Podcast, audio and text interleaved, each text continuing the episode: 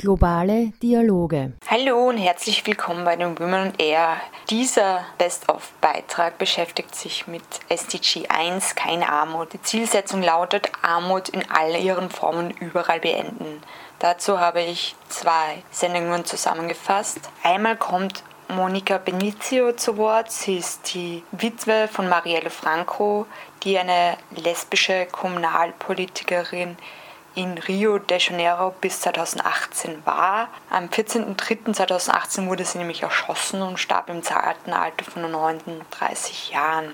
Ich habe sie ausgewählt, da ich denke, dass man auch dort hinschauen muss, wo sich Leute gegen Armut einsetzen und dafür ums Leben kommen. Der zweite Teil der Sendung ist weitaus erfreulicher und beschäftigt sich mit Gender als Arbeitskategorie in Entwicklungszusammenarbeit.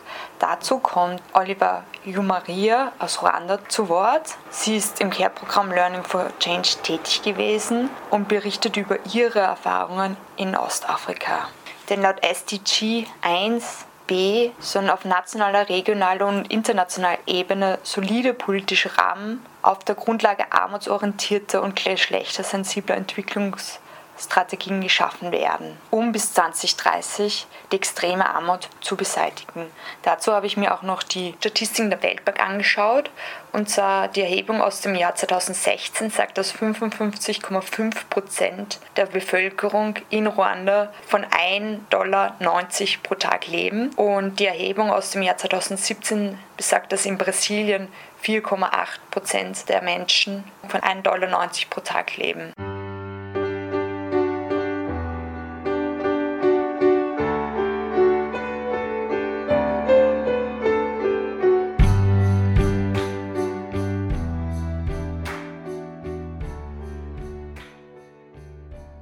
Mein Name ist Tanja Napravnik und ich wünsche ein informatives Hörvergnügen.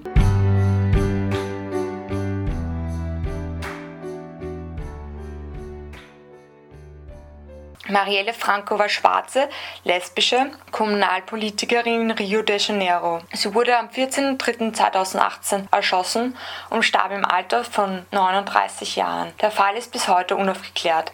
Die brasilianische Journalistin Aliana Brum schreibt in der Zeitschrift Flutter, Marielle vereinigte viele Identitäten in sich. Sie war schwarz, wie die meisten, die umkommen. Sie war aus der Favela, Maré, woher die kommen, die von allen zu wenig haben. Als schwarze Frau gehörte sie dem schutzlosesten und am meisten von Gewalt betroffenen Teil der brasilianischen Bevölkerung an. Als lesbische Frau war sie Teil einer weiteren von Homophobie gepeinigten Gruppe. Im Zuge der Europride 2019 war Monika Benizio, die Witwe von Marielle, zu Gast in Wien, um Monika Benizio über ihre Trauer sprach. Ich zitiere aus ihrem Vortrag. Es schmerzt mich, dass ich meine Partnerin nicht vor den rassistischen und sexistischen Gewaltkonstellationen in Brasilien retten konnten. Trotzdem möchte ich ihren Kampf für Gerechtigkeit fortsetzen. Doch was tut sich derzeit eigentlich in Brasilien? Wogegen kämpft Monika an? O presidente tem um discurso de ódio e uma prática de política também é, de ódio voltada contra a população das mulheres, negros, LGBTs indígenas, que é muito violenta.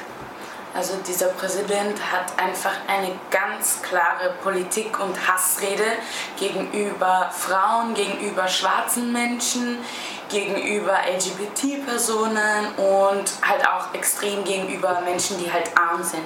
Jair Bolsonaro hat sämtlichen Fortschritt gestoppt. Viele schwer erkämpften Menschenrechte wurden rückgängig gemacht. Doch nicht nur das, sondern noch viel schlimmer. Er schürt Hass gegen Frauen, Sternchen schwarze, LGBTQI-Personen innerhalb des Landes.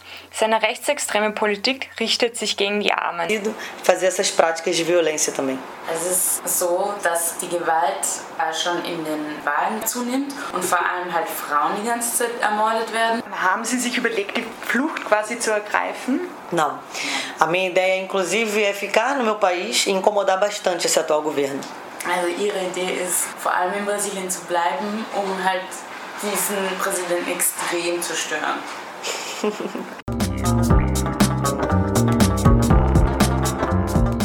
Willkommen bei den Women on Air. Die heutige Sendung dreht sich um Kapazitäten zur Gender Equality and Diversity stärken. Es geht um Entwicklungsprojekte der international agierenden Organisation CARE, die Armut in all ihren Formen SDG 1 und Geschlechtergleichstellung SDG 5 durch globale Partnerinnenschaft SDG 17 erreichen wollen.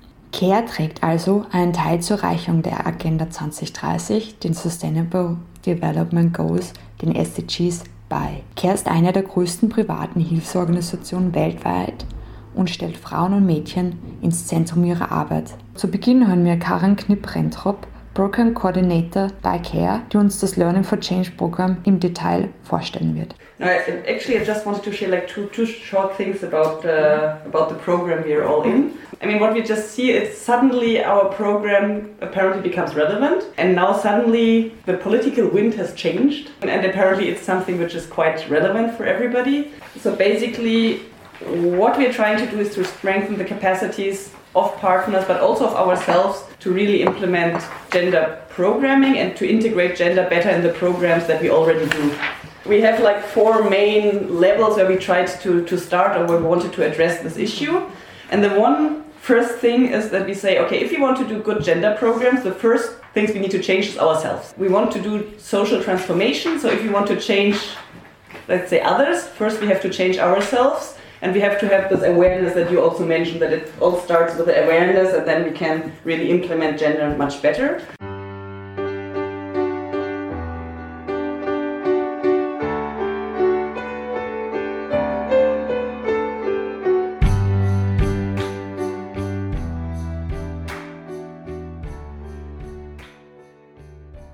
Gender als Arbeitskategorie in Entwicklungszusammenarbeit. Dazu kommt Oliver Jumaria aus Ruanda zu Wort. Sie ist im Care-Programm Learning for Change tätig gewesen und berichtet über ihre Erfahrungen in Ostafrika. We in Care Rwanda we focus on three programs that address issues that women and girls are experiencing. Largely, you will find that um, women and girls are still experiencing a lot of violence. The country is poor. And so women are the ones that in most cases are really experiencing a lot of issues.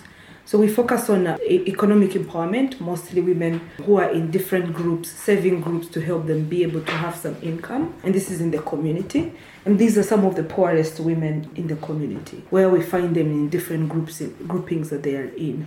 Uh, and here, this is to really help them to be able to earn income and also have, be able to have a say in, the, in their families. And then through those groups, we also work with different peer groups, um, activists in the in the communities to be able to address violence against women and girls as one of the biggest issue. And I don't think it's just in the Rwandan community. It's, I'm probably sure uh, violence against women is also here in uh, in the Austrian community.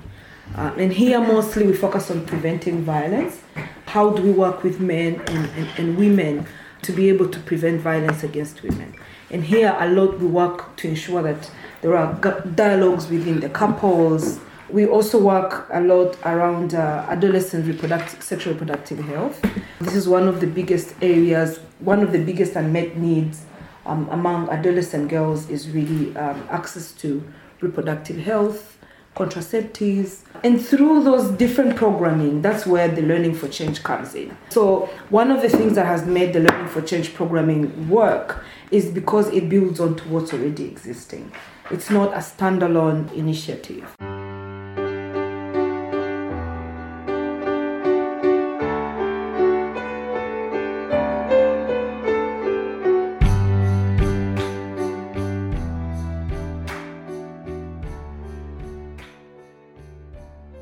SDG 1, keine Armut. Die Zielsetzung lautet, Armut in all ihren Formen überall beenden.